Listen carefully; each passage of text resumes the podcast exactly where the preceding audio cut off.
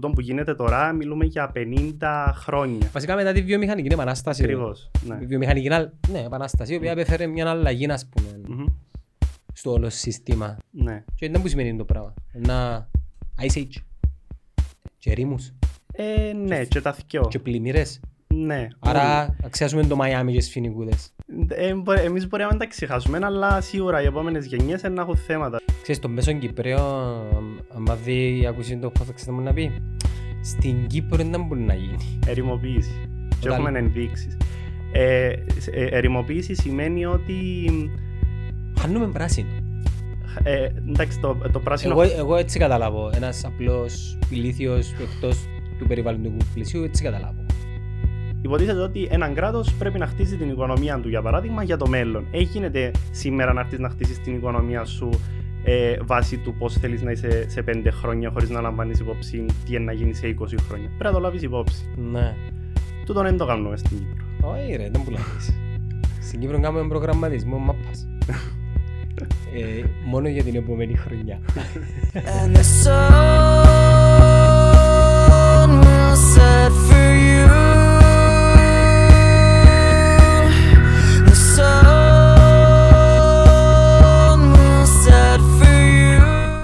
Διότι να κάνουμε τώρα η αρχή μου πριν 3 χρόνια και λέει μη σου κρατά θερμοκρασία για πολύ καιρό, 3 μέρες. Ναι. Όχι πολλά δυνατά. Είναι κάτι αντίστοιχο αλλά για καφέ. Ναι. Ναι, λάδαμε, η αποστάση σου στο μικρόφωνο πράταμε. Δάμε. Και άμα θέλεις παίρνεις το μαζί σου. Οκ. Ας πούμε, έβαλα χτες. Θα σου πάω δοκιμάσεις, αλλά είναι παγωμένο. Ναι, όχι, είναι καλά, είναι πολλά δυνατά. Να φύγουν τα στούντιο που πάμε. Νοικιάσαμε καινούργια στούντιο. Και παίρνουμε εντύμα το setup, να χτίσουμε με τέτοιον τρόπο, ώστε κάθε φορά μου έρχεται ένας guest, να φέρνει, όχι δώρο, ένα δικό του touch. Το οποίο είναι να χρησιμοποιηθεί σαν decor. Για το στούντιο. Ωραία σκέψη. Πάντως είναι τέλειο δάμε. Φαίνεται πόσο ωραίο είναι υπό την κάμερα. Επειδή φαίνεται μόνο... Μα τόσο ωραίο. Ναι, δεν ήξερα, δεν σκύνει. Ωραίο. Μπορεί συνηθίσαμε εμείς. Μπορεί. Εμείς συνηθίσαμε, θα κάτσε στο καινούργιο. Θεωρώ και άλλα παιδιά που κάνουν initiatives, να κάνουν pod. Και βάλουν όλοι δουβλάκι. Και να δουν τι παρέα πάτσο νομίζουν ότι το podcast πρέπει να δουβλάκι. Και είπαμε να το αλλάξουμε, να δούμε εντός να το κάνουμε. Όχι επειδή κατάλαβες, επειδή κάμε στο εσύ δεν θα κάνουμε. Άρα ευχαριστούμε για τον τόρο και φέρει πολλά τσεκ. Τούτον είναι... Εν καλαμάκι, πολλαπλό χρήσεων. Ανίωτο. Ναι, ανίστο, έχει δυο καπάζα. Για ζεστό φανταζούμε. Τούτον είναι για κρύο καφέ για να μπορείς να βάλεις το καλαμάκι. Μπαίνει που δαμε. Μπαίνει και ζεστό και κρύος στο ποτήρι. Απλά έχει δυο στουπώματα. Τούτο για ζεστό, το άλλο καπάζο για κρύο για να βάλεις το καλαμάκι. Άρα που να πω στο καφέ αντί να τους πω στο δικό τους να μου βάλουν το δαμε. Ναι. Οκ. Μια χαρά. Ότι να πελάνε με merchandise. Ξένες ή ξένσκι μου. Merchandise. Παντρεύουμε από το άλλο. Αγοράσαι φόρμα. Γιατί ρε. Ναι. Να κάνουμε φανέλες του Κωστή. Βάλουμε δάμε. Έναν παιδάκι που είναι αρκετά popular. Και να τον εκμεταλλευτούν. Να τον εκμεταλλευτείς. Σκεφτήκα ένα φιλανθρωπικό κάτι ρε φίλοι. Δηλαδή να κάνεις merchandise και κατά κάποιον τρόπο να καλύφθηκε το κόστος και το όποιο profit να πάνε να βρούμε έναν NGO. Σκεφτήκαμε αν υπάρχει κάποιον NGO το οποίο να ασχολείται με το cyberbullying. Ωραίο, ναι. Και να γίνουμε partners. Πολλά ωραία. Από τη στιγμή που το κίνητρο έθαν το κέρδος, γιατί να παρεξηγηθεί. Δεν έχει λόγο να παρεξηγηθεί. Ναι. Εντάξει, και να τραβήσει κιόλας. Τούτα όλα πετούν όμως χρόνο, ρε, αριστήμα είναι. Χρόνο προσωπικό. Πάρα πολλά. Εσύ με τι ασχολείσαι. Εγώ δουλεύω σε περιβαλλοντική ΜΚΟ, κάνω διδακτορικό, Πανεπιστήμιο Κύπρου. Πόσο χρονών είσαι? Είμαι 28. Μπράβο. Είμαι λίγο πιο νίτσις που σένα. 10 χρόνια ρε. Που ήμουν 20-10. Ναι. Εντάξει, αυτά. Είσαι παθητής. Ναι, άσχυρα παθητής. Εντάξει, άσχυρα. Εγώ γεννήθηκα Πάφο, οι γονείς μου είναι... Born and raised Πάφο. Ναι. Ο κύριος μου είναι Στρογολιώτης και η μάνα μου είναι Αθηναία. Αθηναία. Αθηναία που είναι Αθήνα δηλαδή. Αθήνα, Αθήνα, ναι. Όχι που είναι Αθιένου της Πάφου. Όχι. Και Αθιένου είναι Πάφου. Εσύ, όχι. Καλά, είπαν να πάνε Πάφο. Πες μου και εσύ. Αμοιράσουν την αγούστα. Επιέρω ο κύριος μου για δουλειά και έμεινε. Για? Για δουλειά. Οκ.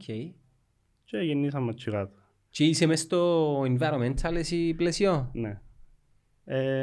Ναι, και από άποψη σπουδών συνεχίζω το... στα περιβαλλοντικά, τελειώσα μηχανολόγος μηχανικός στην Αθήνα και που το ήθελα με κάποιον τρόπο να το γυρίσω στα περιβαλλοντικά γιατί είχα κλείσει μπρος τούτον, ενώ είναι κάτι που με ενδιέφερε, κάμνω το και που άποψη βιοποριστική δουλεύω σε μια μικιο περιβαλλοντική. Τι που σημαίνει έχω κλείσει στα περιβαλλοντικά?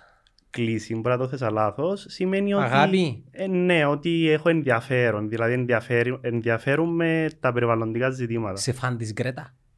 Ναι. Ναι. Ναι.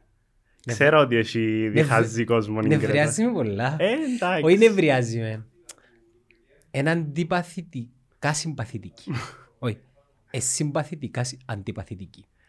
Η Γκρέτα... Καρχάς είναι ψευτική. Έχει κοσπίρασει θεωρίες που είναι ψευτική. Περίμενε. Η Γκρέτα πρέπει να ξέρουμε ότι έχει σύνδρομο Άσπεργκ. Γκρέτα Thunberg το όνομα του. Thunberg. Έχει σύνδρομο Άσπεργκ.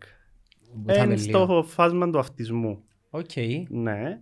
Εν και για τον λόγο όμως που... Όχι, όχι κύριε Λέισον. Ας πούμε τώρα εγώ τώρα το μαθαίνω το πράγμα. Ναι, ναι, όχι. Απλά επειδή όντως το προφίλ της, η όψη της, ελίον είναι συμβατική. Έχει κάτι και... Πόσο χρόνο είναι, 17? Τώρα είναι 17, ναι. Εγώ συμπαθώ την και οι περισσότεροι που ασχολούνται με τα περιβαλλοντικά συμπαθούν την. Γιατί τα περιβαλλοντικά θέματα είναι έναν πεδίο που πάντα μπαίνει σε δεύτερη μοίρα και τις προηγούμενες δεκαετίες τούτοι που ασχολούνταν ήταν λίγο στο περιθώριο, χαρακτηρίζουν τα γραφική. Γραφική, ναι. Ναι. Κατάφερε να κάνει μια ολόκληρη γενιά να παθιαστεί με τον το πράγμα. Και γι' αυτό που κερδίζει πολλά respect points. Σαν... Εντάξει, οποιοςδήποτε κάνει κάτι... εκτός του κουτιού, να δημιουργήσει πιστούς ακολουθούς, αλλά και πιστούς haters.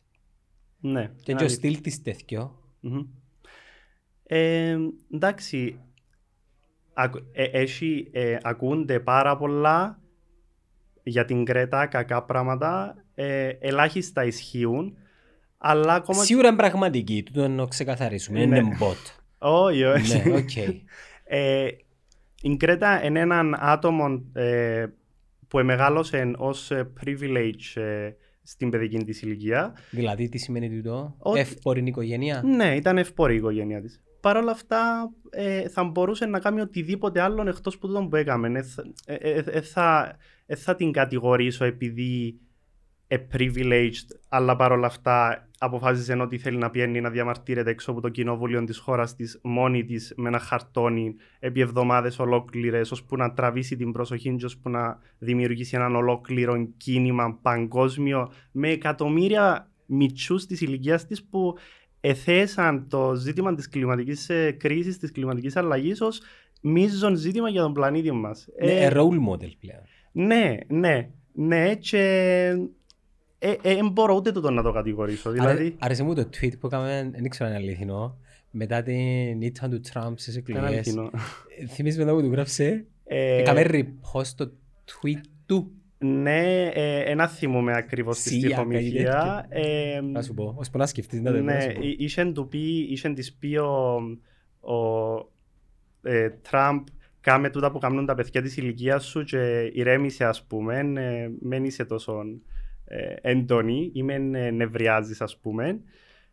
Τα είχα να την πικάρει επειδή κάπου εθύμωσε η Γκρέτα, αλλά και ύστερα όταν έχασε ο Τραμπ και ξέρουμε όλοι πως συμπεριφέρα, τον έκαναν όπως το μωρό, ότι ήταν στημένες εκλογές κτλ.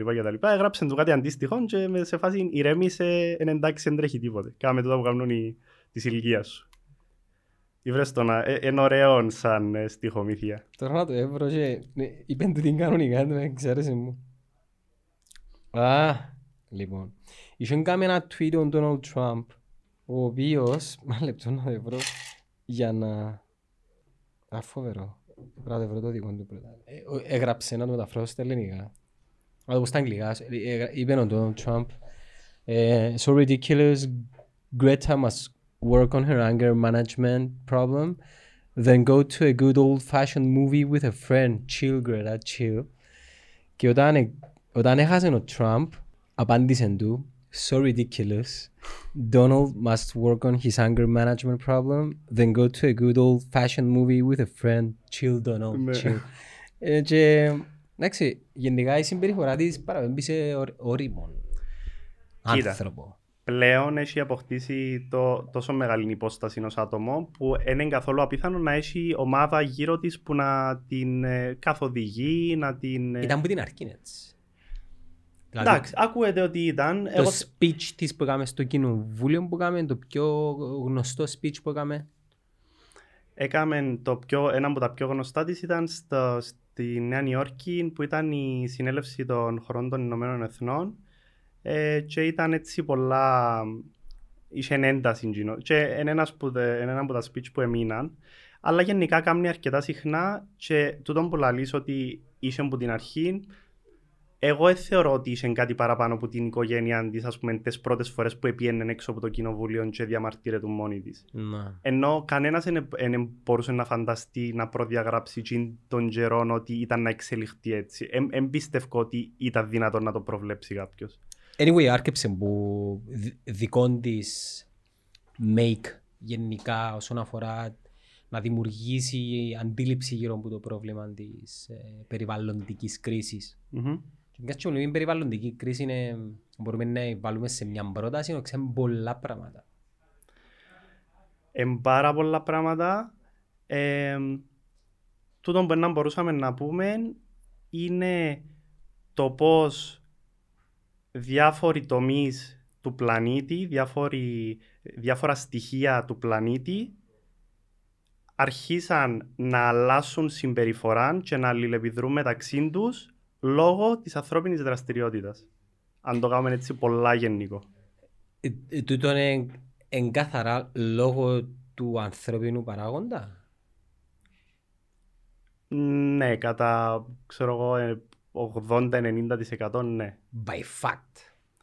Ναι, by... Εν είναι επειδή anyway ο πλανήτης έτσι και αλλιώς αλλάζει. Όχι. Υπάρχουν στοιχεία, ενδείξεις ότι υπήρχαν κάποιες περιόδοι στην ιστορία του πλανήτη που αυξάνεται η θερμοκρασία, αλλά η χρονική κλίμακα που έγινε τούτον ήταν χιλιάδες χρόνια. Ήταν πολλά πιο μεγάλη από ότι τούτον που γίνεται τώρα. Τούτον που γίνεται τώρα μιλούμε για 50 χρόνια. Βασικά μετά τη βιομηχανική επανάσταση. Ακριβώς. Ναι. Βιομηχανική επανάσταση, η οποία έφερε μια αλλαγή, ας πούμε, στο όλο σύστημα. Ναι. Και ήταν που σημαίνει το πράγμα. Ένα Ice Age. Και ρήμους. Ναι, και τα θκιό. Και πλημμύρες. Ναι. Άρα αξιάζουμε το Miami και σφινικούδες. Εμείς μπορεί να τα ξεχάσουμε, αλλά σίγουρα οι επόμενες γενιές να έχουν θέματα. Και για μένα δεν είναι τόσο θέμα του αν θα περνούμε καλά ή όχι, όσον το ότι να αρχίσει να δημιουργείται ένα πολύ μεγάλο χάσμα στις οικονομικές τάξεις των ανθρώπων. Δηλαδή, εκείνοι που να μπορούν να προστατευτούν που τις αλλαγές του πλανήτη, να είναι ok μέχρι κάποιο σημείο, εκείνοι που δεν θα μπορούν να στο τέλος του Θεού, γιατί πλέον δεν θα μπορούν ούτε τα ίδια τα κράτη να προστατεύσουν τόσο μεγάλες μάζες πληθυσμού που τις επιπτώσεις της κλιματικής αλλαγής. Ξέρεις, το μέσο Κυπρέο, άμα δει, ακούσεις το πώς θα ξέρετε να πει, στην Κύπρο δεν μπορεί να γίνει. Ερημοποίηση. Και έχουμε ενδείξεις. Ερημοποίηση σημαίνει ότι... Χάνουμε πράσινο. Εντάξει, το πράσινο... Εγώ έτσι καταλάβω. Ένας απλός ηλίθιος εκτός του περιβαλλοντικού πλαισίου, έτσι καταλάβω. Χάνουμε πράσινο, αλλά το πράσινο χάνουμε λόγω της ανθρώπινης δραστηριότητας. Δηλαδή, ενώ άνθρωπος που καταστρέφει το πράσινο, δεν καταστρέφεται που μόνον του. Ο Κύπρος όμως είναι και φταίει για τούτο. Όχι. Φταίει όμως η νοοτροπία τους σε πολλά... Μπορούμε να προετοιμαστούμε να μην γίνει το πράγμα άσχετα αν επέλθει μια κλιματολογική αλλαγή έξω από το θολόν της Κύπρου. Όχι, κοίτα, η κλιματική αλλαγή είναι παγκόσμιο φαινόμενο, αλλά ο καθένας έχει ένα μερίδιο που το αντιστοιχεί. Υπάρχουν και πράγματα που μπορείς να κάνεις για να επηρεάσεις το μικροκλίμα της Κύπρου, δηλαδή σε τοπικό επίπεδο, αλλά... Να αναποφεύκτο, ας πούμε. Ναι. Τούτον όμως σημαίνει σε καμιά περίπτωση ότι πρέπει να γυρούμε πίσω και να πούμε εντάξει, ό,τι και κάνουμε, είμαστε η Κύπρος, επηρεάζουμε ελάχιστα την παγκόσμια εξέλιξη, ας πούμε, άρα όχι, συλλογικό και ξαναλαλώ το, έχει πράγματα που μπορείς να κάνεις και πρέπει να κάνεις, που αν δεν τα κάνεις, να έχεις σοβαρά προβλήματα σε τοπικό επίπεδο. Να πω για την ερημοποίηση για να καταλάβουμε περίπου τι σημαίνει. Ερημοποίηση σημαίνει ότι οι καύσονες να αρχίσουν να εμφανίζονται πιο συχνά, να έχουν μεγαλύτερη διάρκεια και να έχουν μεγαλύτερη ένταση. Δηλαδή να αρκεύκουν μου τον Απρίλιο, τα 40 να γεννήσκουν 45, ναι. Και αντί 4 μέρες έναν 10 μέρες. Ναι, ακριβώς. Να, για μωρή φίλοι. Και ένα χειμών, έχουμε σοβαρό πρόβλημα με το νερό ακριβώς για τον λόγο, επειδή... επειδή εντείνεται το θέμα της ερημοποίησης, δηλαδή αυξάνεται συνεχώς σταθερά σε πολλά μικρή κλίμακα, αλλά όταν μιλούμε για κλιματική αλλαγή, να δούμε τι να γίνει σε 20 χρόνια. Θα σου πω ότι αύριο ξαφνικά να αρχίσουμε να έχουμε πρόβλημα, αλλά γίνεται, ας πούμε, επειδή υποτίθεται ότι έναν κράτος πρέπει να χτίζει την οικονομία του, για παράδειγμα, για το μέλλον. Γίνεται σήμερα να χτίσεις την οικονομία σου βάσει του πώς θέλεις να είσαι σε 5 χρόνια, χωρίς να λαμβάνεις υπόψη τι είναι να γίνεις σε 20 χρόνια. Πρέπει να το λάβεις υπόψη. Ναι. Τούτον δεν το κάνουμε στην Κύπρο. Όχι, ρε, δεν πουλάβεις. Στην Κύπρο κάνουμε προγραμματισμό μάπας. Μόνο για την επόμενη χρονιά. Φίλε, τούτα συζητούμε τα πολλά εμείς οι νέοι. Και συζητούμε τα έντονα, νομίζω. Εννοούμεντα. Νιώθω ότι εννοούμεντα. Όμως που το εννοούμεντα πρέπει να πάμε και στις πράξεις. Και εγώ κριτικάρω όλους μας. Για παράδειγμα, αν είναι για να κάνουμε μια διαδηλωσία και τελειώσε, όχι φίλε. Αν είναι για να μιλούμε μόνο να μάνεσαι εκλογές, όχι. Επειδή για κάποιον περίεργο λόγο, όλα τα σκάνδαλα, όλα τα... Κακώς έχοντα με τη χώρα μας, μαθαίνουμε τα και γεννήσκονται λίγο πριν κάποιες εκλογές. Και τον κάνουμε να πιστεύω δύο πράγματα. Πρώτον, ή ψέματα ή χειρότερα επειδή θυμούνται τα όλοι λίγο πριν τις εκλογές. Νομίζω το δεύτερο. Και τα καλώς έχοντα και τα κακώς έχοντα, όντως τυχαίνει να εντατικοποιείται η εμφάνιση τους, ας πούμε, πριν τις εκλογές. Και εντάξει, εμπροφανής ο λόγος, ενώ παίζονται πολιτικά παιχνίδια. Είναι πάρα πολλά εύκολο όμως να το ανιχνεύσεις το πράγμα άμα είσαι συνειδητοποιημένος πολίτης και άμα ψιλοπαρακολουθείς, εν γελάρως να ασχολείσαι όλη μέρα με τα πολιτικά. Αλλά να ψιλοπαρακολουθείς, να έχεις έτσι μια στοιχειώδη πολιτική μόρφωση, δηλαδή... Τι είναι οι ιδεολογίες, τι εκπροσωπεί ο ένας ιστορικά και θεωρητικά και τι εκπροσωπεί ο άλλος ιστορικά και θεωρητικά. Που εγώ με ποιον που τους χώρους, ας πούμε, ταυτίζομαι παραπάνω, το mindset μου, ο τρόπος που σκέφτομαι, το πώς πιστεύω ότι να λειτουργεί καλύτερα έναν κράτος, για να μπορείς να προσανατολιστείς, να έχεις βάση βασικά, να είσαι σταθερός και να με σου λαλούν τίποτε τα παιχνίδια τα προεκλογικά. Είχα το πει και παγιά εγώ, πιστεύω πολλά στους ανθρώπους. Συμφωνώ. Απλά με βοηθά το σύστημα να επιλέξω ανθρώπους που διάφορα κινήματα ή κομμάτα. Ας πούμε εσύ καλύτερα θα μπορούσες να είσαι σε 4 διαφορετικά κομμάτα. Ναι ρε, άνετα. Ας το περιβαλλοντικό. Το περιβαλλοντικό φέρνεσαι πιο κοντά στον υφιστάμενο χώρο που επέλεξες. Τούν τη στιγμή, και εν το λαλώ έτσι, έχω πολιτικό προσανατολισμό, ιδεολογικό μάλλον, αλλά δεν θα μπορούσα να είμαι σε κάποιον άλλον πολιτικό χώρο που τούτον που είμαι. Ναι. Εν το αναφέραμε καθόλου. Να αναφέρεις, τι θέλεις. Ναι, είμαι υποψήφιος με τον κύριο Αντωνικολόγο. Οκ. Ναι. Δεν ξέρουμε με άλλους που τους οικολόγους. Σε ποια επαρχία? Στην Πάφο. Ναι, θεωρώ ότι θα μπορώ. Εν αισθάνομαι ότι με εκπροσωπεί και διά μου την ελευθερία να είμαι τούτο που είμαι, άλλος πολιτικός χώρος την στιγμή είμαι στην Κύπρο. Ιδεολογικά έχει κάποιους χώρους που θα μπορούσα να... όχι να ταυτιστώ, αλλά να έχω συγκλήσεις, ας πούμε. Αλλά είναι πιο branded το κίνημα με εκείνο που θέλεις να κάνεις εσύ. Ναι, ναι. Νικολόγια, ας πούμε. Ναι.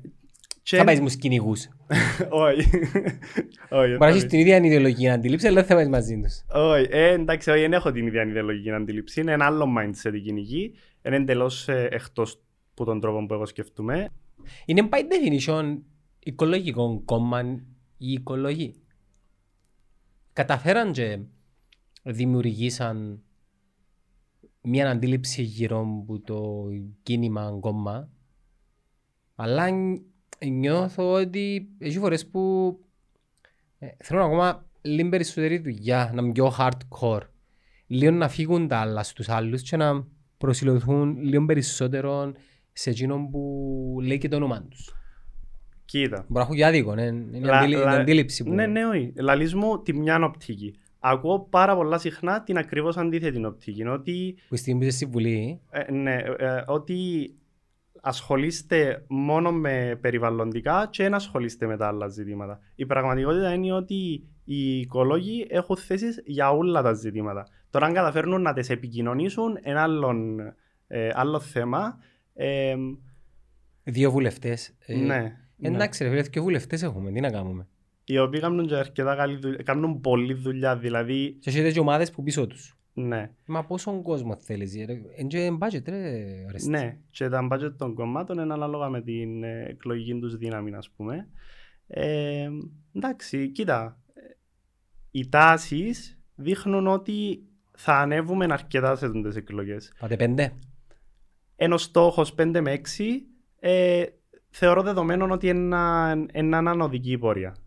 Τουλάχιστον όλες οι δημοσκοπήσεις τούτων δείχνουν, όχι ότι βασίζεται κάποιος σοβαρά με τις δημοσκοπήσεις. Εντάσεις. Ναι. Επίσης, το άλλο που είναι πολλά ευνοϊκή συγκυρία για τους οικολόγους είναι ότι τα πράσινα κινήματα και η οικολογία ως πολιτική σκέψη έχει πάρα πολλά ανωδική πορεία σε όλη την Ευρώπη. Σε όλη τον κόσμο, ίσως. Ναι. Στη Γερμανία, ας πούμε, οι πράσινοι διεκδικούν την καγκελαρία. Οι τελευταίες δημοσκοπήσεις, μετά τη Merkel, ας πούμε, έχουν το Σεπτέμβριο εκλογές. Wow.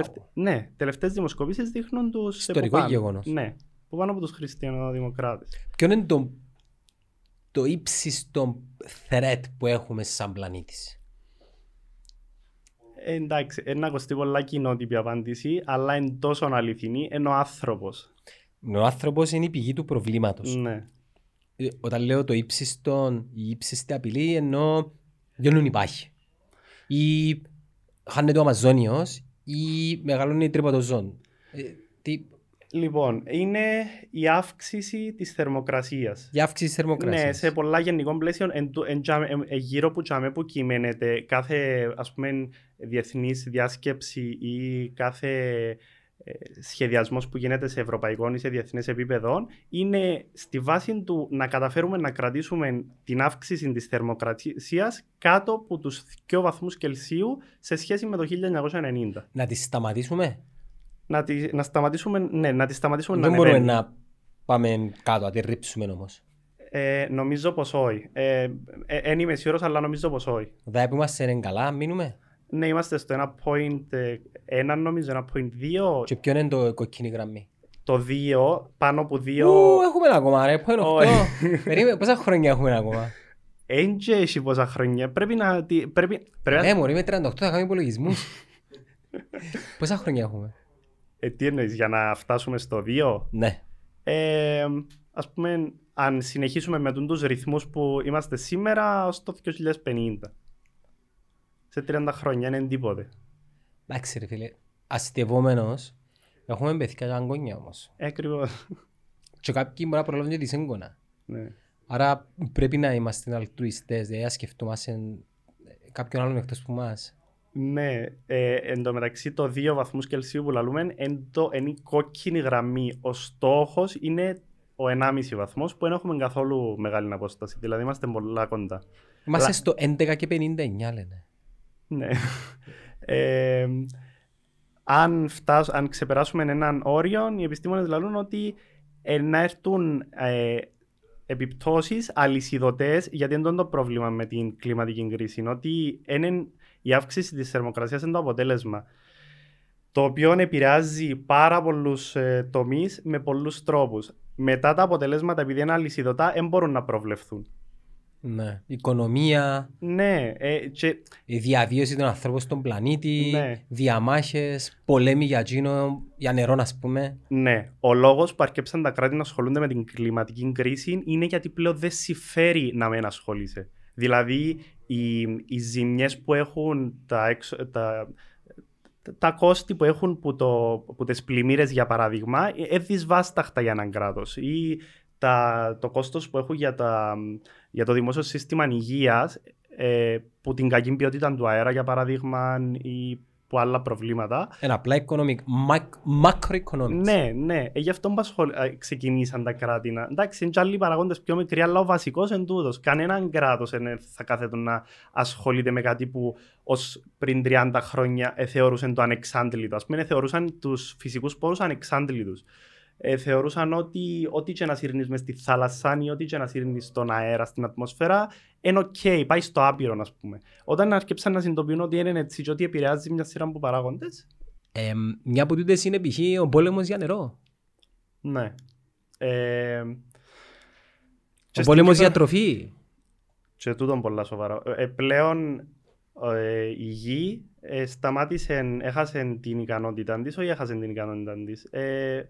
Επανέρχεται στην αρχική της κατάσταση με πολλά πιο αργούς ρυθμούς από ότι ο άνθρωπος την εκμεταλλεύεται. Επίσης, τούτα όλα οι ουσίες οι οποίες αρχίσαμε να προσθέτουμε στη γη για να γίνει πιο παραγωγική, ας πούμε, σε long term δημιουργούν σοβαρό πρόβλημα που να την καταστήσουν σε λίγα χρόνια.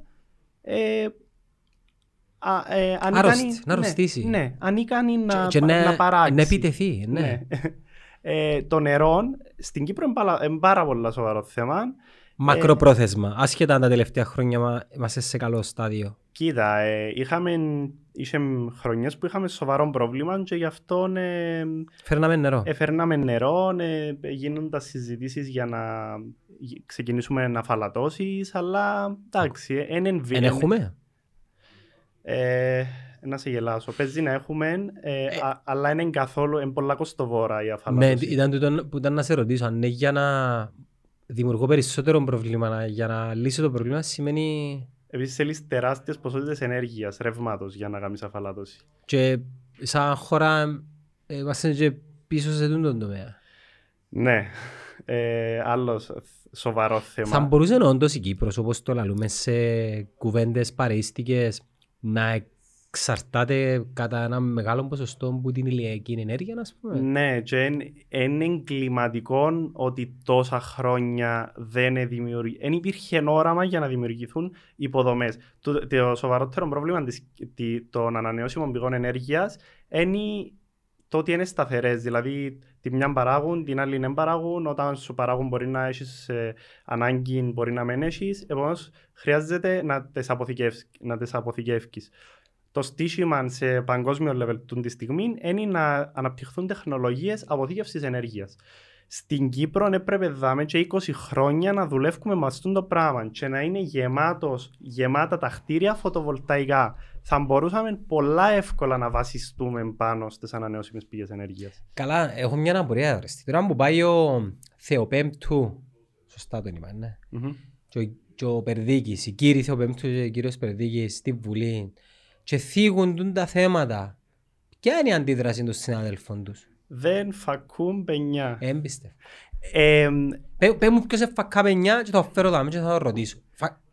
Έτσι και έτσι, να μου πιστεύει. Να πει, με κοφτεί ρε φίλε. Όχι, θα το πει. Να το προσπεράσει πλάγια. Εν μπορεί κανένας, ειδικά τώρα, ειδικά σήμερα, να επιτεθεί ανοιχτά στο περιβάλλον, να πει ότι... Ποια είναι η απάντησή τους, καλό? Να το δούμε. Αλλά τι εννοείς να το δούμε? Δεν είναι προτεραιότητα τους. Είναι προτεραιότητα τους. Τελεία. Θα ασχοληθούν ποτέ και το ακόμα χειρότερο είναι ότι δυστυχώς επειδή τα περιβαλλοντικά έρχονται πολλά συχνά σε σύγκρουση με οικονομικά συμφέροντα, στην πλειοψηφία των περιπτώσεων υπερνικούν τα οικονομικά συμφέροντα. Και ας πούμε το ζήτημα με τα διαβατήρια. Εντάξει, είναι ένα μεγάλο ζήτημα, αλλά να σου πω... Περιβαλλοντικά τι κόστος είσαι? Ναι. Okay. Το πόσο συχνά παραβιάζεται η ζώνη προστασίας της παραλίας για να χτιστούμε ζωνέτες, ξενοδοχεία, το έναν το άλλο, δεν μπορείς να το συλλάβει ο νους σου. Ενώ προστατεύεται από την νομοθεσία, υπάρχει το παραθυράκι του ότι για λόγους δημοσίου συμφέροντος μπορεί να κάνει... να δώσει χαλάρωση το Υπουργικό Συμβούλιο. Πάει στο Υπουργικό Συμβούλιο συστηματικά. Θυκεύαζα μια έκθεση της Ελεκτικής Υπηρεσίας του 2014 και λένε ότι όλο το παραλίμνη είναι χτισμένο με χαλαρώσεις του Υπουργικού Συμβουλίου για λόγους δημοσίου συμφέροντος. Μα τι δημοσίου συμφέρον έχει ο κάθε ένας επιχειρηματίας, τι δημοσίου συμφέρον εξυπηρετεί ο κάθε επιχειρηματίας? Μήπως επειδή συνδέονται με τα διαβατήρια και για το well-being της οικονομίας? Δέχομαι το, αλλά. Όχι, εγώ το δέχομαι, αλλά μήπως είναι τούτη η δικαιολογία.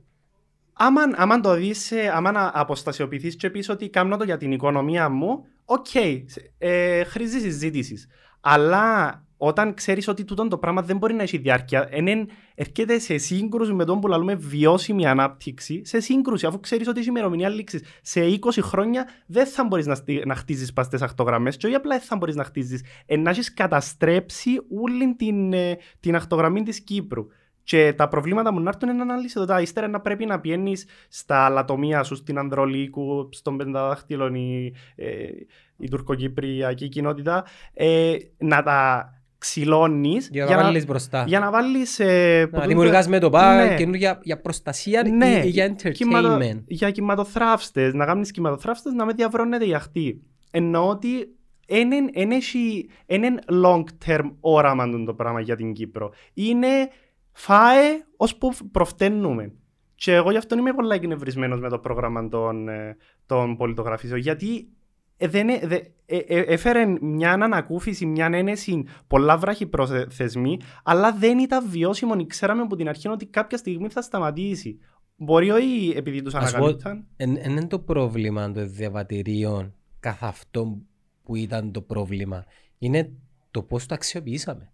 Επειδή θα μπορούσες κάλλιστα να φέρεις μέσα επενδύσεις για πράγματα τα οποία ήταν να σε βοηθήσουν μακροπρόθεσμα. Ακριβώς. Σε άλλους τομείς.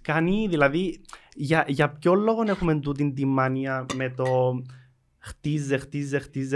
Μπορούσες τούτα τα λεφτά να τα δω και στην έρευνα και την καινοτομία. Είπα να κάνουμε μια ωραία κουβέντα και φουτούνιασες με παλιά. Συγγνώμη. Μα και εγώ φουτούνιασες με από λόγου. Εγώ χωνέψα τα και λαλώ και πάλι εκνευρίστηκα παλιά. Δηλαδή τα πράγματα που θα μπορούσαμε να κάνουμε με εκείνα τα, δεν ξέρω, 10 δις που ήταν 15 δις, δεν μπορεί να τα σκεφτεί το μυαλό σου. Τεχνολογία, καινοτομία, περιβάλλον, διασκέδαση, τα πάντα. Και πήγαμε και κάναμε μόνο πύργους με άδειες, με ζωνέτες ρε φίλε. Για να κάνουμε TikTok ο Κινέζος, δεν είχαν Κινέζον που θέλω, κάνουμε TikTok που το... που την οροφή του που αγοράσει, ας πούμε, και κάποιοι TikTok και βλέπω τα άλλα, εν κρίμα.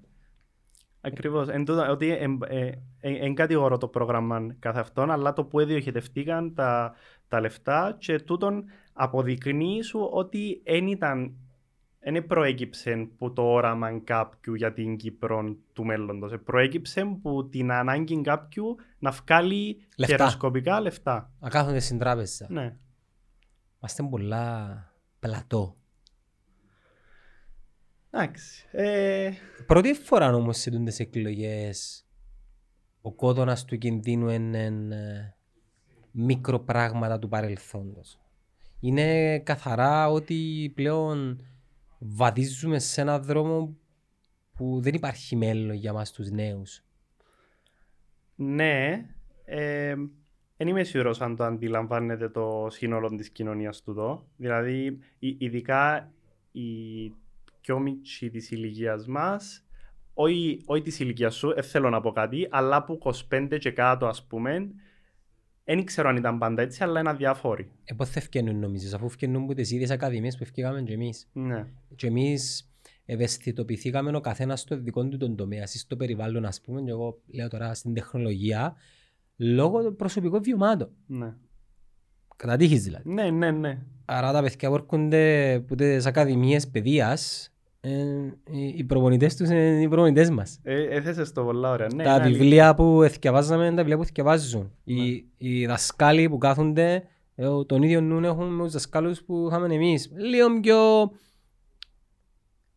έμπειροι πάνω σε παιδαγωγικά μεν, αλλά σε αντίληψη δεν έχουμε ακόμα τη βάση για να, ξέρεις, να δημιουργήσουμε γκρέτες, ας πούμε.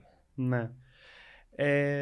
Εντάξει, δεν είναι απαραίτητο να δημιουργηθούν γκρέτες. Είναι απαραίτητο να η κοινωνία να αποτελείται από πολίτες. Δηλαδή, από ανθρώπους οι οποίοι αντιλαμβάνονται ότι είναι μέρος του συνόλου και έχουν και δικαιώματα, αλλά έχουν και υποχρεώσεις πάνω σε αυτό. Δηλαδή, ακόμα και η διαδικασία των εκλογών, δεν θεωρώ ότι πρέπει να το παίρνουμε τόσο ελαφρά την καρδία, ότι να ψηφίσω τον ξάδερφο μου ή κατεβαίνει ο ανιψιός μου ή η θεία μας ή ο τάδε βοήθησε μας, πρέπει να τον ψηφίζουμε όλη η οικογένεια.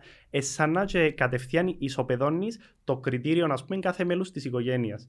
Ότι επειδή κάποιος βοήθησε την οικογένειά μας, που ζούμε στο 2021, πρέπει να σταματήσει τούτη η καραμέλα και το αστείο, ένα αστείο πλέον, σημαίνει ότι να πάμε όλοι, ας πούμε, οικογενειακά. Ναι. Το κριτήριο των πολιτών πρέπει λίγο να το αναθεωρήσουμε. Εγώ απορώ ακόμα αν ισχύουν τα πράγματα που λαλείς. Δεν τα ζω στον κύκλο μου, δεν ξέρω. Ξέρεις περιπτώσεις. Μέχρι πριν τις εκλογές, πριν πω και εγώ σε τη διαδικασία εννοώ, δεν επίστευκα ότι ισχύουν, αλλά συνειδητοποίησα ότι ένα πολύ σημαντικό μέρος του πληθυσμού σκέφτεται ακριβώς με τον τρόπο. Και στενάχωρο, γιατί μιλούμε για ανθρώπους που ευκήκαν έξω, δηλαδή πήγαν και σπουδάσαν, έχουν άλλες παραστάσεις. Γίνεται να... Μα πού ευκήκαν και σπουδάσαν, ρε. Μα ευκήκαν και σπουδάσαν και πήγαν και συναναστρέφουν με τους Καλαμαρές, Κυπραίους, πήγαν Greek Nights, πήγαν σεφταγιές και χαλούμια που η μάμα και ο παπά και έκαναν κάτι άλλο. Τούτον έκαμα. Ναι, είναι μια άλλη μεγάλη συζήτηση του ποιος είναι ο στόχος του να φκείς. Γεωγραφικά έφκεν. Ναι, ναι. Εντάξει. Να περίμενες ότι να είχαν απορροφήσει κάποια πράγματα, ας πούμε. Οι καλοί εμείναν έξω. Συμφωνώ και διάσμου πάσα για κάτι πολλά σημαντικό, το οποίο εμπολά πίσω η Κύπρος, να δώσει ευκαιρίες στους νέους να στραφούν, δηλαδή να τους δημιουργήσει όχι μόνο θέσεις εργασίας και προοπτική ότι άνοιξαν, ξέρω εγώ, τούτη ερευνητική θέση για να στραβήσουμε οι επιστήμονες ή άνοιξαν οι τάδε θέσεις στο δημόσιο να μπορούσαν να απορροφηθώσαμε. Να τους δημιουργήσουμε την αίσθηση ότι αλλάξαμε και σαν κοινωνία και σαν τόπος. Δηλαδή, εμένα ένας από τους χειρότερους μου εφιάλτες όταν ήμουν σπουδές και σκεφτούμουν τι να κάνω μετά ήταν ότι ένας στραφός σε έναν τόπο όπου ο κόσμος σκέφτεται παλιωμοδίτικα, οπισθοδρομικά και τούτον να μου χαλά, ας πούμε, τη διάθεση μου σε καθημερινή βάση. Ήμουν λάθος. Τι κίνητρο όμως είναι να δώσεις σε έναν παιδί 30 χρονών, το οποίο αμείβεται μπορεί και με εξαψήφιον αριθμών ευρώ ή δολαριών, να έρθει στην Κύπρο να κάνει τι? Πες μου τι κίνητρα να του δώσεις. Ξαψήφιο. Κοίτα, βρίσκω την ποιότητα ζωής στην Κύπρο πολλά ψηλότερη από πάρα πολλές χώρες της Ευρώπης. Δεν μου σημαίνει η ποιότητα ζωής. Το πιο απλό, ο ήλιος και η θάλασσα και το βουνό. Η αδερφή μου όταν έρχεται, πεθυμά την Κύπρο, έρχεται 10 μέρες εμπελαμένη και σε κάποια φάση μετά πιάνει την κατάθλιψη και να είναι μου ευφία. Είναι ωραία να έρχεσαι 10 μέρες και 15 μέρες. Αλλά μετά, ρε φίλε, επειδή εμείς ζούμε στην Κύπρο και νομίζουμε ότι είναι ωραία στην Κύπρο, έχει φορές που φεύγουμε λίγο από την ποιότητα γενικά της ζωής και πάμε λίγο στα πράγματα που έχεις να κάνεις και κάποτε μιλώ το μαζί και με τίμα σαν Κυριακό, δεν μου να κάνω, να πάω πού, είμαι Λευκωσιάτης και πες, θέλω να μείνω στη Λευκωσία, πες μου να πάω πού, να κάνω τι, κάνει πόσους περιπάτους στη Λίτρας. Ναι, εντάξει. Πόσο τρέξιμο είναι στο γραμμή, να κάνω τι. Πάνε σε άλλες πόλεις. Το ότι έχεις τη δυνατότητα ενός πολίτης μιας χώρας να βρεθείς από το ένα άκρο της χώρας σου στο άλλο μέσα σε 1,5 ώρα είναι ευλογία το πράγμα. Να σου το πάρω όμως στο δικό σου το κομμάτι. Δεν μου έχεις έναν πάρκο τεράστιο στο κέντρο της πόλης, στο οποίο με κάποιον τρόπο να με κάνεις να νιώθω ότι να πάω σε εκείνο το πάρκο. Δεν ξέρω, είδες τα σχέδια του παλαιού γασιπί πώς θέλουν να το κάνουν. Όχι, εντάξει. Θέλουν να το παγιόν το γασιπίντημα, θέλουν να το κάνουν έναν χώρο πρασίνου και είδα και σχέδια και μπράβο τους αν θα κάνουν το πράγμα, επειδή εκείνο που δεν έχουμε είναι πάρκα. Αστικό πράσινο, ναι. Αστικό πράσινο, ναι. Ξέρεις τούτα για τους συμπατριώτες μας που είναι στο εξωτερικό, μπορεί εμείς να μην τα λαμβάνουμε υπόψη, αλλά παίζει ρόλο. Ναι, συμφωνώ. Εν τούτον που σου λαλούσα και πριν, ότι είναι, μπαίνει πάντα δεύτερον το ότι έχει να κάνει με πράσινο, με περιβαλλοντικά. Αλλά υπάρχει μια έτσι τάση για αλλαγή του πράγματος. Εν είδα τα σχέδια, αλλά μακάρι όντως να γίνει κάτι ωραίο και μεγάλο. Ωστόσο, αν δούμε που κάτοψη της Κύπρου πριν 50 χρόνια, η Κύπρος και η Λευκωσία και η Πάφος ήταν καταπράσινη. Δηλαδή, συνειδητά που επίαμε και εθερίσαμε το πράσινο ούλης της Κύπρου για να χτίσουμε. Και λάλλον, εντάξει, πρέπει να χτίσεις για να μην ίσκουν οι ανθρώποι, δεν αντιλέγω, αλλά δεν υπήρχε ποτέ σχεδιασμός για να δημιουργήσεις πυρήνες πρασίνου μέσα στις πόλεις. Δηλαδή κόφκω ένα βάλω θκιό, ας πούμε, τούτη η φιλοσοφία, μπακαλίσιμη. Ναι, τούτη είναι πολλά ορθολογιστική φιλοσοφία, γιατί... Μάθε μας πώς πρέπει να... Πάνω σε τούτη βάση στηρίζεται όποιος θέλει τούτη στιγμή να κόψει πράσινο, δηλαδή... Τώρα θέλουν να περάσουν έναν δρόμο μέσα από έναν πάρκο στη Λευκωσία. Διαφεύγει μου. Πόσα πάρκα έχετε μέσα στη Λευκωσία? Ναι. Και θέλουν να κόψουν ακαδημίας. Και θέλουν να κόψουν δέντρα. Ναι. Και θέλουν να περάσουν μια μεγάλη λωρίδα για να γίνει δρόμος που σε έναν από τους ελάχιστους πνεύμονες πρασίνου που έχει η Λευκωσία. Είναι παρανοϊκό το πράγμα. Η θέση του Δήμου Λευκωσίας ποια έμπονε? Ότι θα αποσυμφορήσει τους δρόμους. Αλλά τούτον είναι μια μεγάλη απάτη. Είναι ένα μεγάλο ψέμα που δημιουργήθηκε σε βάθος χρόνου και ισχύει ακόμα στην αντίληψη πολλών τοπικών αρχόντων, ότι οι δρόμοι αποσυμφορίζουν την κίνηση. Οι δρόμοι φέρνουν παραπάνω κίνηση γιατί εξυπηρετούν το αυτοκίνητο. Και όσον εξυπηρετούμε το αυτοκίνητο, δεν θα αποκτήσουμε ποτέ δημόσιες συγκοινωνίες, δεν θα αποκτήσουμε ποτέ μέσα μαζικής μεταφοράς που να λειτουργικά και να μπορούν να εξυπηρετήσουν τον κόσμο, και θα συνεχίζουμε να κάνουμε δρόμους μέσα σε βάρκα και θα συνεχίσουμε να πίζουμε μέσα στην κίνηση. Η αντιπρόταση σας ποια έμπονη σας?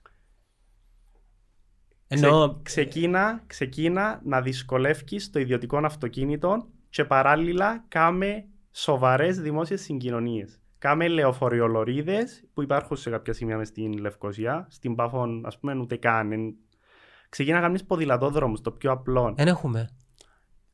Και ποδηλατόδρομους. Εντάξει, έχουμε κάτι 200 μέτρα. Ναι. Οι ποδηλατόδρομοι όμως, ειδικά μες στην Κύπρο με τόση ζεστή, θέλουν δέντρα, θέλουν πράσινο. Δηλαδή, να πάεις να μου κάνεις έναν ποδηλατόδρομο σε έναν δρόμο που δεν έχει ίχνος πρασίνου ή σκιάστρου ή οτιδήποτε. Δωρονάδωρο. Ναι, δεν θα τον χρησιμοποιήσει κανένας.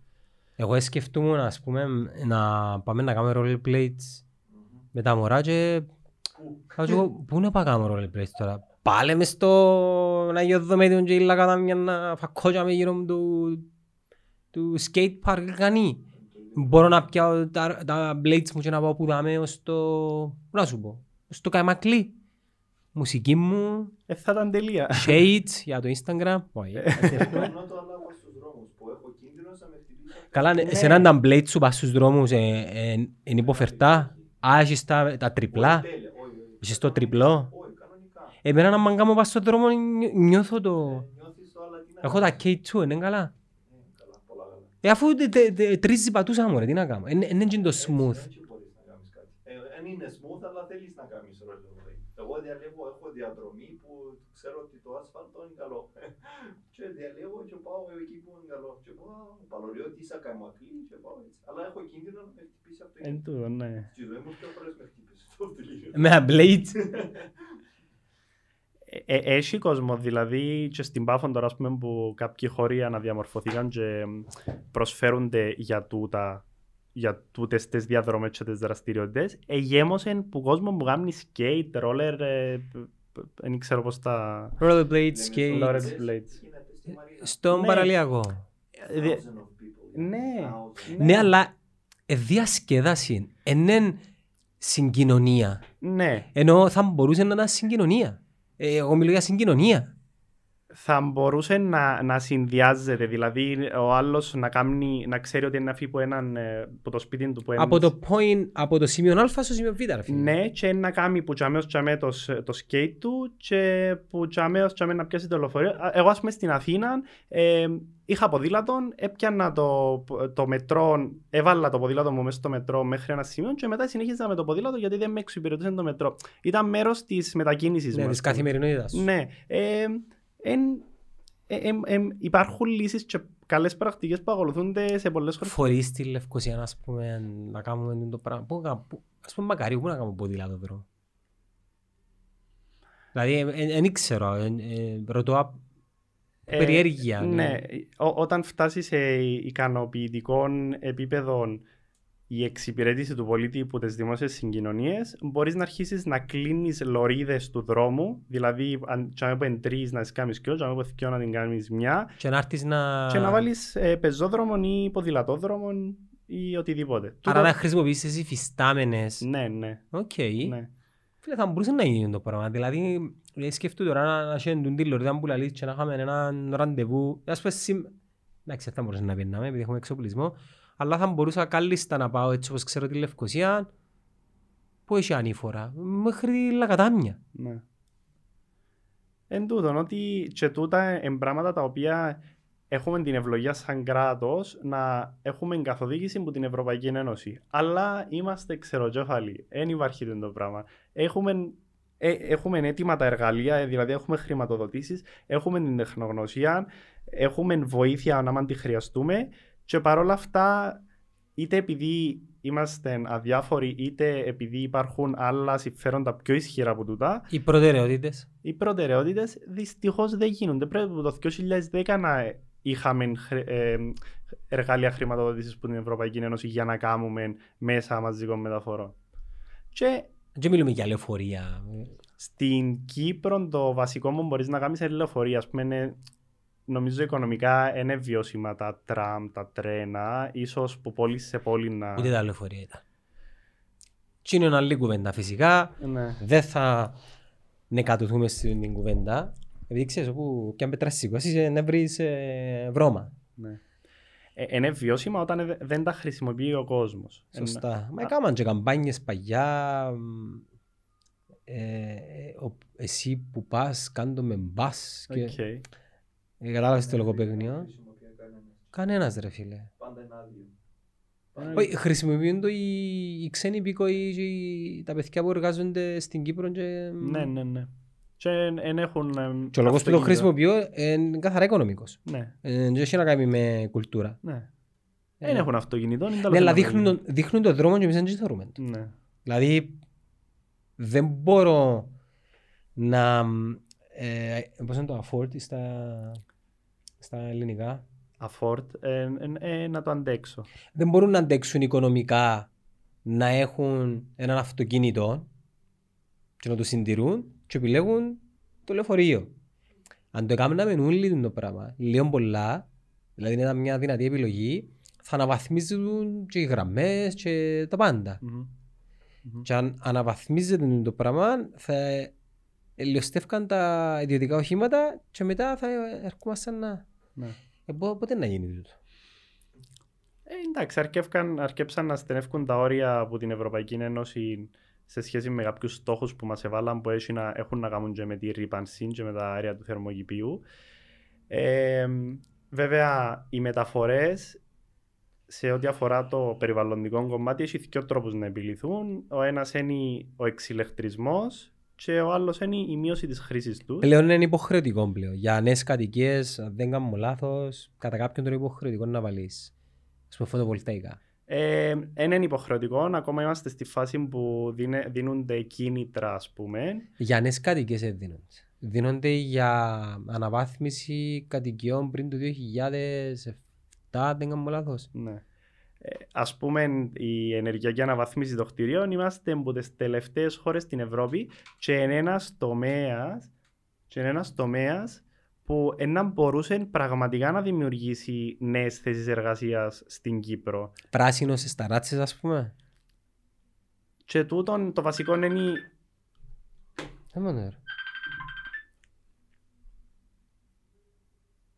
Και είναι μου προβενείς το Άλεξ.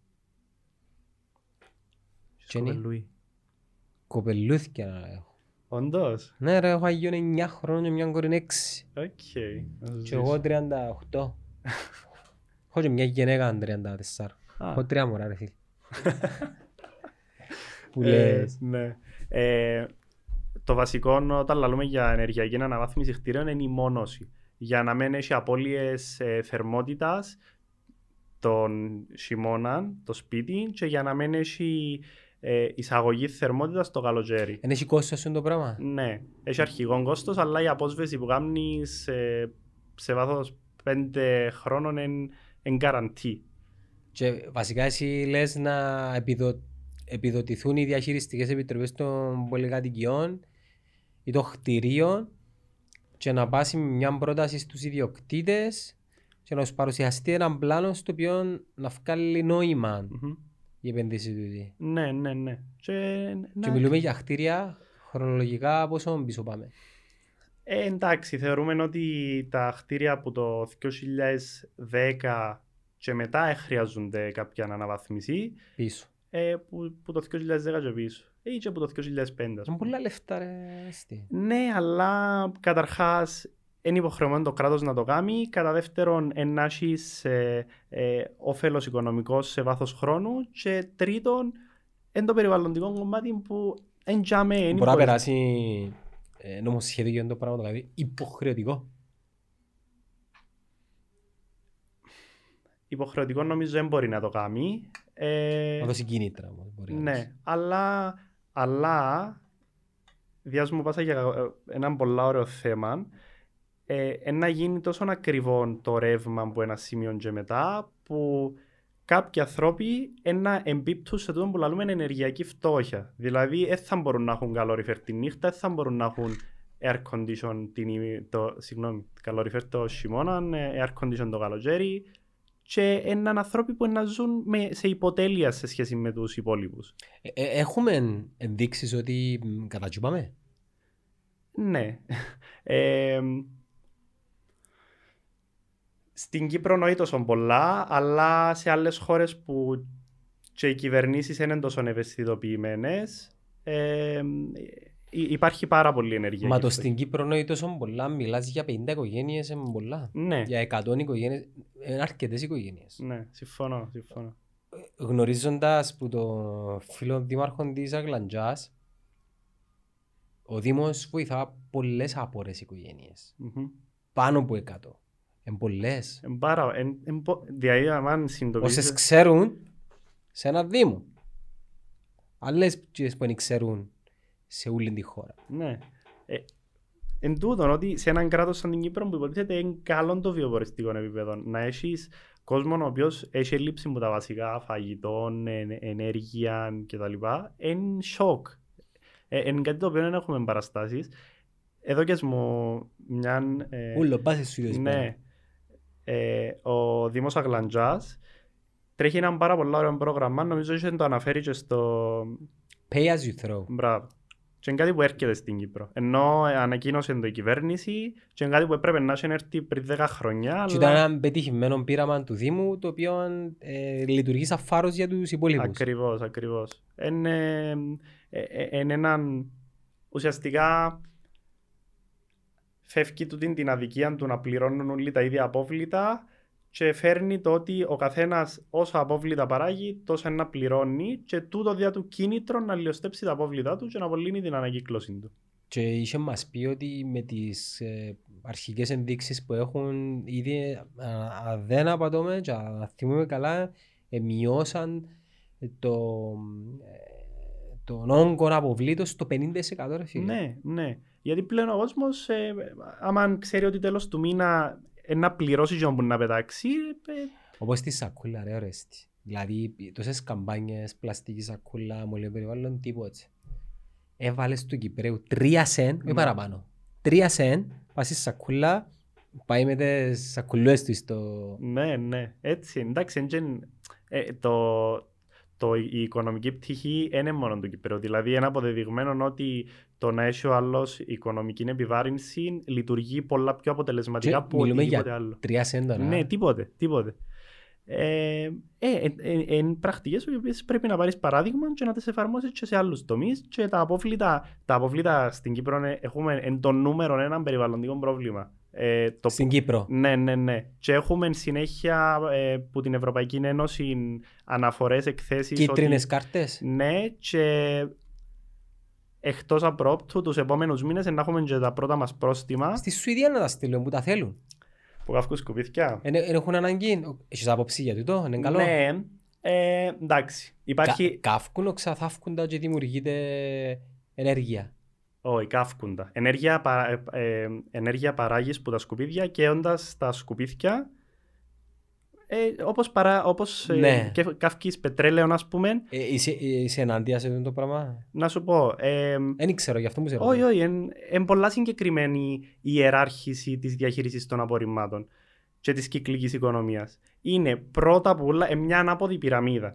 Πρώτα που όλα τέλεια πάνω είναι η μείωση των απορριμμάτων, η μείωση της δημιουργίας τους δηλαδή, μετά η επαναχρησιμοποίηση, η επιδιόρθωση, η μεταποίηση, μετά η ανακύκλωση. Που ένα λάθος που έκαναμε πάντα σαν κράτος είναι ότι εθεοποιούσαμε την ανακύκλωση, ενώ εν τρίτος στην ιεραρχία του πώς πρέπει να διαχειρίζεσαι. Και είναι το προηγούμενο. Η επαναχρησιμοποίηση, η μεταποίηση, η επιδιόρθωση. Ας πούμε, η κομποστοποίηση εμπίπτει σε τούτον που λαλείς. Ναι, η κομποστοποίηση εμπίπτει μέσα στην επαναχρησιμοποίηση ουσιαστικά. Μετά είναι η ανακύκλωση. Και μετά είναι η ανάκτηση ενέργειας, που είναι η παραγωγή ενέργειας που τα σκουπίθηκια. Τούτο που μες τώρα, επειδή έχω φωτογραφική μνήμη, αλλά και ακουστική, έχει τσινοξιάζω και να το χωμίσω με την πρώτη ευκαιρία. Είναι πολύ σημαντικό. Κυκλική οικονομία, 4 βαθμίδες. Ξεκινάς σαν πυραμίδα και καταλήγει και πάντα θεοποιημένη. Η πέπτη είναι η απόρριψη που είναι η ταφή βασικά. Η ταφή είναι το σύρνο το πολύ κάτω από χαλί. Θα αυκείς στο έδαφος βασικά, αλλά ελεγχόμενα και εν κάτι το οποίο να κάνει λιότερον περιβαλλοντικό αντίκτυπο να το θάψεις παρά να το κάψεις. Ωραίες τύπε μου για το δεύτερο. Επαναχρησιμοποίηση. Ναι. Έχει να κάνει με τα προϊόντα που αγοράζουμε εμείς και με τις πρώτες ύλες. Για παράδειγμα, το πιο απλό, ρούχα. Προσωπικά αγοράζω ρούχα που second hand. Τούτον το πράγμα είναι επαναχρησιμοποίηση. Και εντάξει, όχι ουλά, αλλά επιδιώκω να βρίσκω ρούχα που μου αρέσκουν και να το αγοράζω που second hand. Έχει business στην Κύπρο που. Έχει πολλά λιές. Εγώ παραπάνω βρίσκω στην Αθήνα που έχει πολλά παραπάνω. Άρα είναι ευκαιριακό τούτο για νεαρούς επιχειρηματίες. Ναι, πάρα πολλά. Και έρκεψαν και στην Κύπρο. Δηλαδή, ξέρω τουλάχιστον 3 περιπτώσεις παιδιών, κοπέλες, που ξεκινήσαν να μαζεύουν ρούχα. Είτε παλιά, είτε vintage, είτε έτσι. Και σχεδιάζουν καινούργια. Άρα θέλει σχέδιο και ράψιμο. Μπορεί να είναι έτσι, αλλά μπορεί όπως το είσαι ο άλλος μες στην τουλάπα του και δεν το φορούσε και έδωκεν το σε ένα second hand, να πας να το αγοράσεις. Και σε έναν να σου κάνουν και να σε ευχαριστεί. Ναι. Και εν τούτον που λαλούμε πράσινες θέσεις εργασίας. Οι θέσεις εργασίας που ασχολούνται με πράγματα που έχουν να κάνουν με κυκλική οικονομία. Είναι πράσινες θέσεις εργασίας και έχουν τεράστια προοπτική και στην Κύπρο και στην υπόλοιπη Ευρώπη. Άλλο παράδειγμα είναι για παράδειγμα το κινητό. Εντάξει, ίσως το κινητό επειδή έχει και ηλεκτρονικά μέσα, μπορεί να έχει χρυσό. Ημερομηνία λήξης. Έχει σπάνιες γιές μέσα το κινητό. Σπάνιες γιές. Έχει μέσα το κινητό κάποια υλικά τα οποία λέγονται έτσι γιατί σπάνια να τα έβρεις. Τούτα τα υλικά έχουν πάρα πολλά μεγάλη αξία. Το να πάω να. Απορρίψω έναν κινητό στον κάλαθον και να πάει στη χωματερή και να θαυτεί. Είναι πολλά χειρότερο που το να το βάλω στην ανακύκλωση και εκείνος που ασχολείται με τα εξαρτήματα του κινητού να το πιάσει και να ξαναχρησιμοποιήσει εκείνη τη σπάνια γέα που θα πλήρωνε διπλάσια και τριπλάσια για να την εισάγει ή να την εξορίξει. Ναι. Άρα Εντάξει, και η πρώτη βαθμίδα είναι η συνείδηση, είχες μου πει. Η μείωση της παραγωγής αποβλήτων. Το πιο απλό παράδειγμα είναι το με τα ποτήρκα. Που θωρείς, ας πούμε, σε εκπομπές που μας φέρνουν πλαστικά, και μας φέρνουν μας τα. Ναι, ξέρω, είναι και αστεί εύκολα. Αλλά, ας πούμε, δεν μπορώ μέσα να θωρώ την Επιτροπή Περιβάλλοντος της Βουλής να τους σερβίρουν ακόμα με πλαστικά μπουκαλάκια. Είναι πελανίσκο, δηλαδή. Είναι, πώς το λέμε, οξύμορο. Ακριβώς. Ξαπαράδοξο. Οξύμορο, ναι. Είναι πολλά απλά και βασικά βήματα για να δείξεις το άλλο ότι ξέρεις αρκέψε να με κόφτει το περιβάλλον.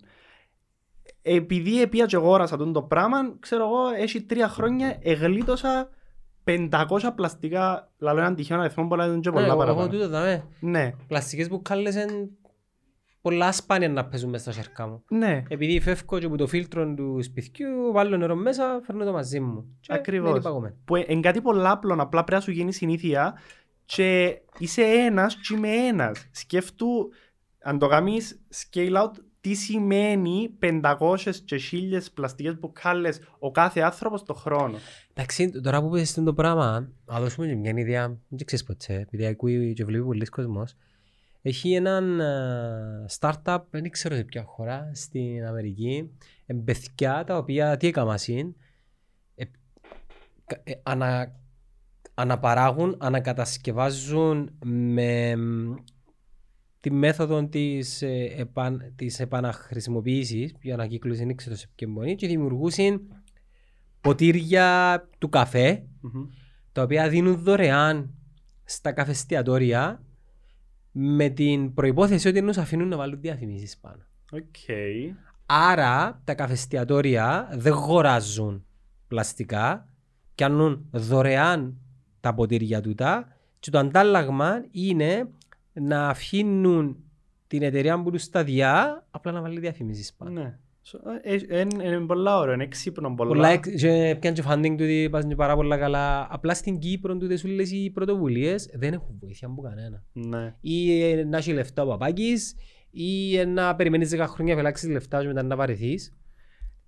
Ή ένα σύμφωνο να κάνεις δάνειο να κάνεις το πράγμα. Οι τράπεζες. Το κάουσα λίμπασα. Ναι, οι τράπεζες και το κράτος. Είναι πολλά βασικά πράγματα που δεν ξέρω. Ενώ σου έκατσα μετά με μια ώρα και ήβραμε 10 πράγματα που συμφωνούμε και είναι τόσο απλά να γίνουν αύριο. Ναι. Και εγώ δηλώνω ότι είμαι συνειδητοποιημένος περιβαλλοντικά σε πράξεις. Σε θεωρία είμαι πολλά περιβαλλοντιστής όπως εσένα. Ναι. Σε πράξεις όμως πολλά λίγο. Οι τράπεζες και το κράτος να πρέπει να χρηματοδοτούν, να έχουν προγράμματα που να χρηματοδοτούν νέους ανθρώπους οι οποίοι έχουν φάνταστες ιδέες, να τους δώσουν το chance τους, να τις υλοποιήσουν, να τις κάνουν πράξεις και αν είναι βιώσιμες, αν είναι αρκετά καλές για να επιζήσουν, να επιβιώσουν, αν δεν είναι θα επιβιώσουν.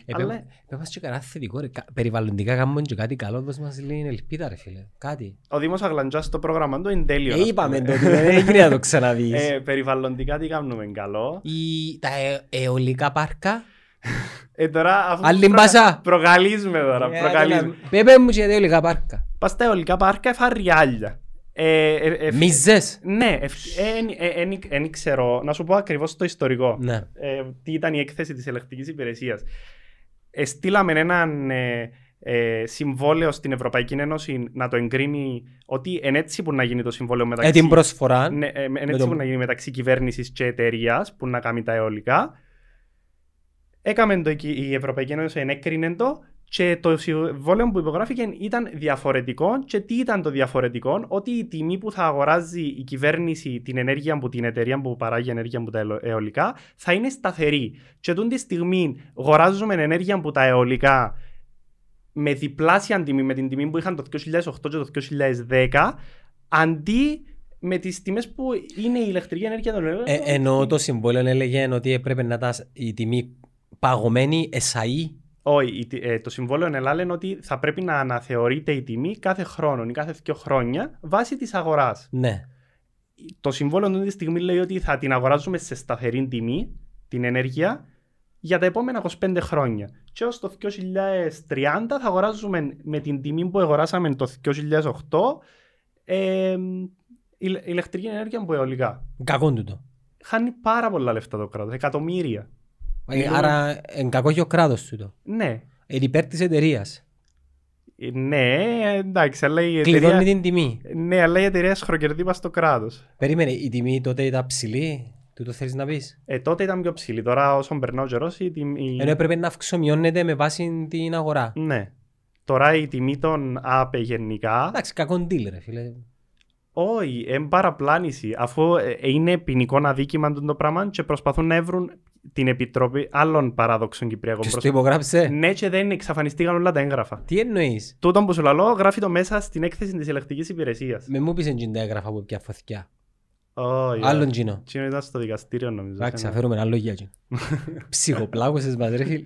Έχει κάτι θετικό, είπαμε, οκ, ολικά βαρκά γύρω, πιέν τον ήρωα μας.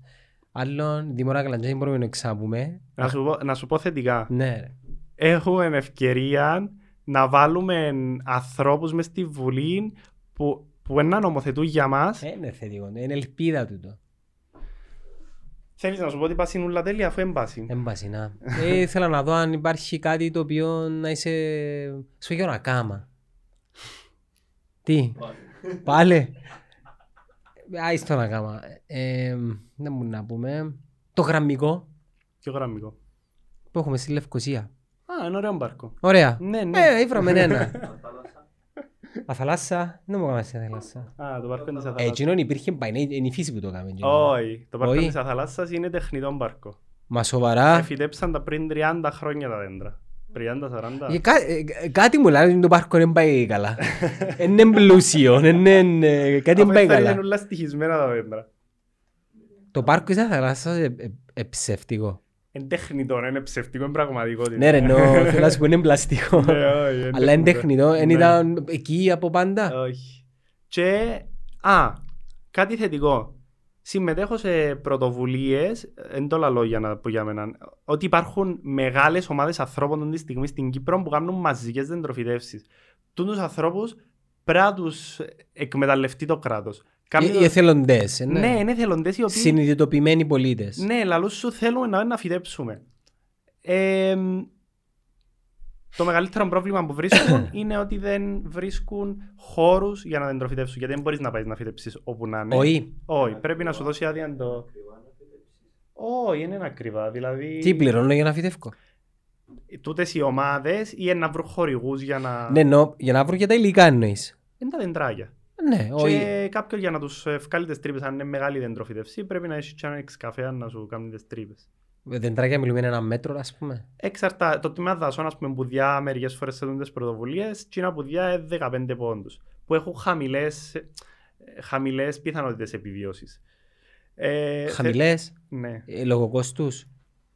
Όχι. Επειδή όσο πιο μικρό είναι το δέντρο, τόσο παραπάνω φροντίδα θέλει. Δεν καταλάβεις.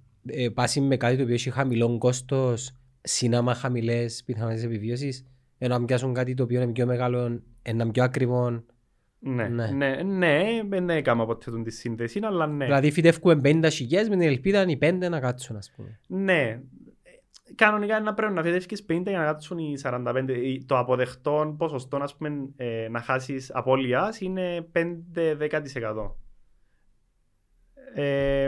Το πράσινο μας χάνεται εκτός αστικών. Όχι, ναι, πολύ ωραία. Νομίζω δεν κοφκούμε δέντρα στην Κύπρο. Κρούζουμε τα μόνο. Όχι, δεν κοφκούμε. Εντάξει, είναι το τμήμα δασών που είναι υπεύθυνο για τη διαχείριση του δασικού πρασίνου. Εντάξει, έχει περιπτώσεις που έγιναν παρανομίες. Φυσικές καταστροφές, ενώ δεν έχουμε τα θέματα που έχει η Αττική, ας πούμε. Oh. Που πάνε και κρούζουν και τρέχα γύρευε τώρα είναι conspiracy theory για να κάνουν, δεν ξέρω να κάνουν. Δεν έχουμε το πράγμα στην Κύπρο. Όχι, αλλά... Μια από τις επιπτώσεις που ενάσχει σε 20 χρόνια η Κύπρος λόγω της ερημοποίησης είναι και πιο συχνές πυρκαγιές. Ναι, επειδή... Ναι, πέμαστε το εσύ. Είναι πιο ξηρών το έδαφος, άρα να πάρει πολλά πιο εύκολα από ό,τι να έχει υγρασία. Το έδαφος κανονικά έχει υγρασία μέσα. Ερημοποίηση σημαίνει ότι τα στρώματα του εδάφους όλον και πιο ξηρά ενάνει ανεβαίνοντας προς τα πάνω. Επομένως, έναν έδαφος το οποίο... έναν αναπνέει νερό, είναι ευκάλλη υγρασία, είναι πολύ πιο εύκολο η περιοχή για μένα να πάρει φωτιά. Και με ψηλές θερμοκρασίες, 40-45, μπορεί με φυσικό τρόπο να πάρει πυρκαγιά έναν δάσος. Ναι, που κάθε χρόνο έχουμε πυρκαγιές. Ναι. Οι πυρκαγιές που ακούμε φυσικές καταστροφές σε βαθμόν σαϊτά, οξά, ο σαϊτάς είναι μία κάθε τόσο, ας πούμε. Για κακία, ένα αγριό δέντρο. Για κακία. Ναι, ναι. Κοφτεί μας αν κρούσια κακία. Η ακακία ψιλοεπικηρύξαν την, δηλαδή επειδή είναι εισβλητικών ειδός, εν την πολλό συμπαθή των τμαδασών. Είναι εισβολέας. Ναι, τσάμε που έχει ακακίες, ας πούμε, γύρω δεν μπορεί να βλαστήσει τίποτε άλλο. Άρα δεν τις θέλουμε. Όχι, εντάξει, είναι το πιο ευχαριστό δέντρο. Να. Αλλά δεν και σημαίνει τούτο ότι άμα έχεις περιοχή με ακακίες να πάεις να τις θερήσεις. Ενώ είναι το φυσικό της τοπίο να έχεις. Ακούσαν το... Ναι. Η ερώτηση μου είναι η εξής, ενώ σαν Κύπρος κινδυνεύουμε από, διορθώσουμε αν το πω σωστά, αποδάσωση, είπα το σωστά. Αποδάσωσης, αποψήλωσης, ας πούμε. Ναι, έχουμε θέμα λόγω ανθρωπίνου παράγοντα. Όχι όσον άλλες χώρες. Έναν μπορούσε σε πολλές περιπτώσεις να γίνεται καλύτερη διαχείριση, αλλά πάντα υπάρχει περιθώριο βελτίωσης. Σε γενικές γραμμές θεωρώ ότι σε ό,τι αφορά τις δασικές εκτάσεις, το τμήμα δασών κάνει καλή δουλειά. Ναι. Τσάμε που δεν κάνει καλή δουλειά το τμήμα δασών. Στα αστικά κέντρα. Στα αστικά. Είναι υπεύθυνο όμως το τμήμα δασών για τούτο. Για δέντρα, να σου πω για την Πάφο που έχουμε πρόβλημα. Για δέντρα που ο κορμός τους εμπάνω από 40 εκατοστά διάμετρο πρέπει να έχει άδεια από το τμήμα δασών. Θεωρώ ότι διάμε πολλά μεγάλη ευκολία το τμήμα δασών τις άδειες. Για να κόβουν δέντρα. Και ένα σήμαντο το, γιατί συζητούσαμε τα πριν, έχει σοβαρό πρόβλημα μες στις πόλεις. Στην Πάφο έχει πράσινο. Όχι, στην Πάφο έχουμε ελάχιστη. Μιλούμε για την πόλη της Πάφου. Ναι, πάντα την πόλη. Έξω έχει πράσινο, δηλαδή περιφερειακά, χορκάζο, ξέρω εγώ, ναι. Έχει πολύ πράσινο. Πόλη, ναι. Λισόν, φοβερό. Η πόλη όμως, η πόλη της Πάφου. Ναι, η πόλη της Πάφου όχι, δεν έχει ιδιαίτερα. Δηλαδή έναν μπάρκο έχουμε έτσι καλό και το Δημαρχείο και πολλά ενδεικτικό για το πώς λειτουργούν, ας πούμε, οι τοπικές αρχές. Έχουμε έναν μπάρκο και θέλουν να κάνουν ναό μες στο πάρκο. Ναό, τι ναό? Ναι, ναό, εκκλησία. Δεν θα σχολιάσω για να πει στελούμε μηνύματα, δεν τη φορά θα πω τίποτα. Όχι, με έμπεις, εντάξει, εννοώ ότι εμπροφανές. Μπορούν να καταλάβουν το ύφος μου όμως. Ναι, ναι. Και βασικά τον Ορέστη οδηγείς εσύ πρώτη φορά, αν δεν κάνω λάθος, να εμπλακείς ενεργά με το να υποβάλεις υποψηφιότητα για να κατεβείς βουλευτής και τούτα όλα που λαλείς με τόσο πάθος να τα εντάξεις στη μάχη της Βουλής. Ναι, ναι, εντάξει, προφανώς είναι στο χέρι μας αν θα μπούμε ή όχι, αλλά... είναι στο χέρι μας να είμαστε έτοιμοι και να έχουμε άποψη και να μπορούμε να κάνουμε τούτο για το οποίο ψηφίζεται κάποιος, να εκπροσωπεί τους πολίτες. Τούτα ούλα, εν τούτα που μου δώκαν το κίνητρο, δεν ήμουν ποτέ ανεμειγμένος με κόμματα, απλά... Εντάξει, πρέπει να σταματήσετε το λαλείτε, επειδή λέτε ότι έχετε τύψεις για το πράγμα. Όχι, ναι, αλλά... συμφωνώ, έχεις δίκιο. Εγώ δεν ήθελα ποτέ να είμαι πολιτικός, όχι ρε φίλε.